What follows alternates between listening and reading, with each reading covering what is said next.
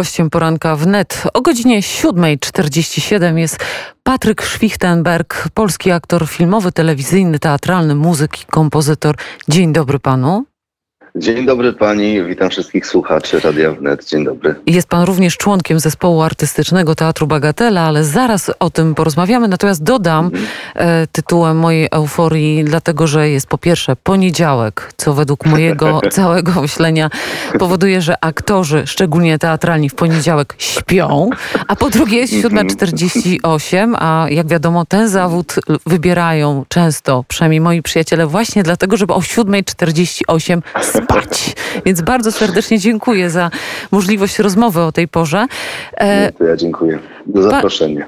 Panie, panie aktorze, chciałam się do pana zwrócić, ale e, proszę mi powiedzieć, czy teatr się otworzy? Czy pomimo tego, że ten sezon e, właściwie jest e, przez wielu z państwa tak określany, że jest sezonem straconym, to w Warszawie szykuje nam się rzecz niezwyczajna, mianowicie w czerwcu będzie premiera w teatrze Syrena. Czy państwo w teatrze Bagatela też, pomimo tego, że to jest już właściwie koniec sezonu, będą tak. otwarci? E, tak, tak, będziemy i to w zasadzie za kilka dni. E, już mogę powiedzieć, że w tym tygodniu odbędzie się premiera u nas w teatrze. A jednak, a jednak. A jednak, tak. No, prawda jest taka, że w tym, w tym martwym sezonie pewne, pewne prace cały czas trwały i i w zasadzie to wyglądało tak w wielu teatrach, że mm, spektakle były przygotowywane i trafiały do tak zwanej poczekalni, po to, żeby w momencie, kiedy, kiedy już to wszystko ruszy, można było być przygotowanym do tego, żeby mieć gotowy materiał i, i móc, go, móc go pokazać. Oczywiście sytuacja jest dynamiczna i y, myślę, że dla wielu teatrów było też trudne Mm, to, żeby to zorganizować pod względem takim powiedzmy marketingo, marketingowym, no bo mm, no, no, no, no, trzeba to jakoś wszystko przewidzieć, żeby jakoś zaplanować ty, tytuł i tak dalej, ale, ale u nas sytuacja wyglądała w ten sposób, że ta najnowsza premiera w zasadzie została zrobiona w grudniu. Teraz jeszcze robiliśmy jakieś tam małe poprawki, ale jesteśmy zwarci, gotowi bardzo się cieszymy, że możemy w końcu, w końcu z tym ruszyć. No. Byłam w weekend w Krakowie i obserwowałam, co się dzieje na ulicach. Jak na e, weekend majowy muszę powiedzieć, że było pusto. Wawel przywitał nas deszczem i generalnie e, jednak e, pamiętając z poprzednich lat, jak wygląda sytuacja w maju na ulicach na rynku Starego Miasta, to mhm. muszę powiedzieć, że są pustki. Czy jak państwo, jak pan przeżył ten czas COVID-u i co zmienia to w myśleniu o zawodzie artysty? Cóż, może zacznę od Krakowa. Ja, ja, ja, akurat mam takie, taką przyjemną, przyjemną takie, takie szczęście, że mieszkam na Kazimierzu Krakowskim i znaczy szczęście, nieszczęście, no bo rzeczywiście dla mnie dużym, dużym takim cięciem i kontrastem była sytuacja pandemii, gdzie pamiętam jeszcze Kazimierz właśnie z czasów takich turystycznych, że jak wychodziłem z domu, to y, dookoła było słychać 50 różnych języków i, i tak dalej. I to było jakąś taką do, domeną tego miejsca. I w zasadzie z dnia na dzień e, to wszystko, co zostało gdzieś tam stworzone pod ludzi, czyli jakieś kawiarnie, miejsca, miejsca jakieś takie do, do wypoczynku, powiedzmy, do spędzania miło czasu, e, nagle nabrały innych barw i, i, i to jest taki no, du, du, duży kontrast gdzieś tam dla mnie tutaj, chociaż teraz no, zaczyna to się zmieniać z powrotem.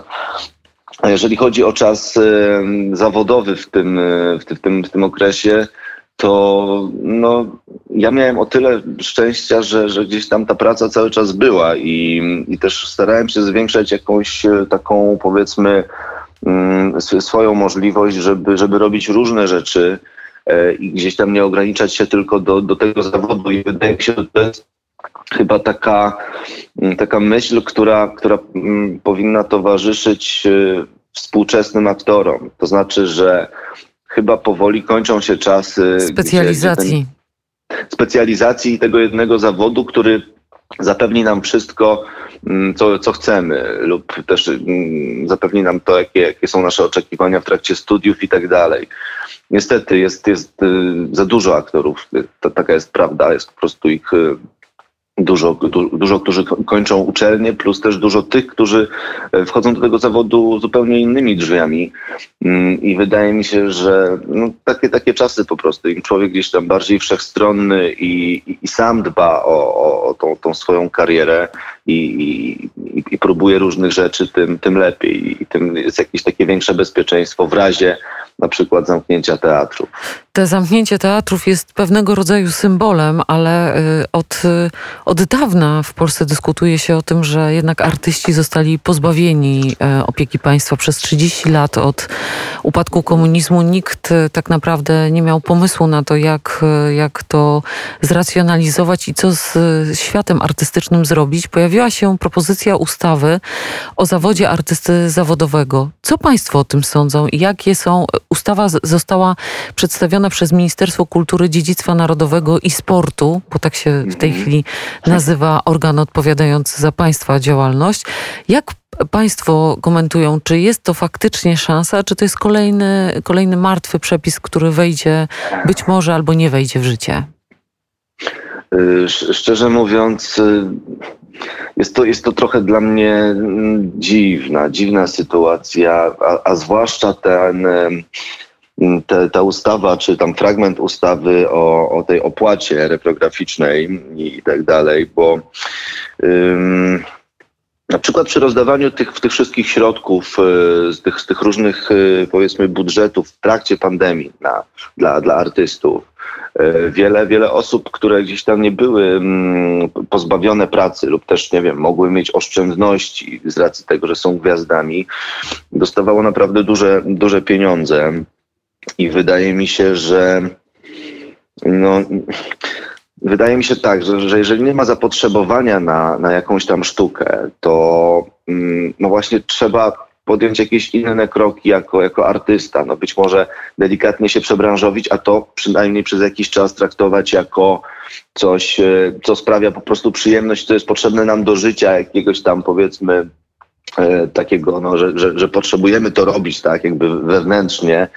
No ale, ale no, mówię, no, ja jestem cały czas zdania, że takie ar czasy artysty, który który ma jakiegoś mecenasa i tak dalej, się, się po prostu skończyły już, już dawno gdzieś tam i im szybciej się te sprawy weźmie w swoje ręce, tym, tym lepiej. No i no, ciężko mi jest mówić o wszystkich i też nie chciałbym być właśnie traktowany jako taka grupa, e, powiedzmy, artystów, bo wiem, że są takie zdania wśród ludzi, y, którzy komentują właśnie, właśnie tę ustawę, właśnie chociażby tą, y, tą z tym podatkiem, opłatą reprograficzną, że, że to jest właśnie banda pasożytów, którzy chcą w jakiś sposób te pieniądze od, od ludzi y, wy, wyłudzić. I, I, to jest taki, taki jakiś dziwny klincz po prostu, w którym e, po prostu każdy artysta, czy tam każdy aktor, muzyk powinien się gdzieś tam wypowiadać za siebie, prawda? Ta ustawa, znaczy ta opłata reprograficzna w Polsce istnieje, to tak e, adwocem, ponieważ no. ona dotyczy tylko, że nośników, które już nie istnieją, czyli e, no praktycznie tak, nie istnieją. Kaset VHS, istnieje, no bo CD, jeszcze kasety VHS. kasety VHS, czy tam kasety magnetofonowe. Dlatego też, e, dlatego też e, pytam, bo e, zastanawiam się nad tym, jaka jest, jaka jest droga artysty. Pan jest już doświadczonym artystą, choć jest pan nadal młodym bardzo człowiekiem.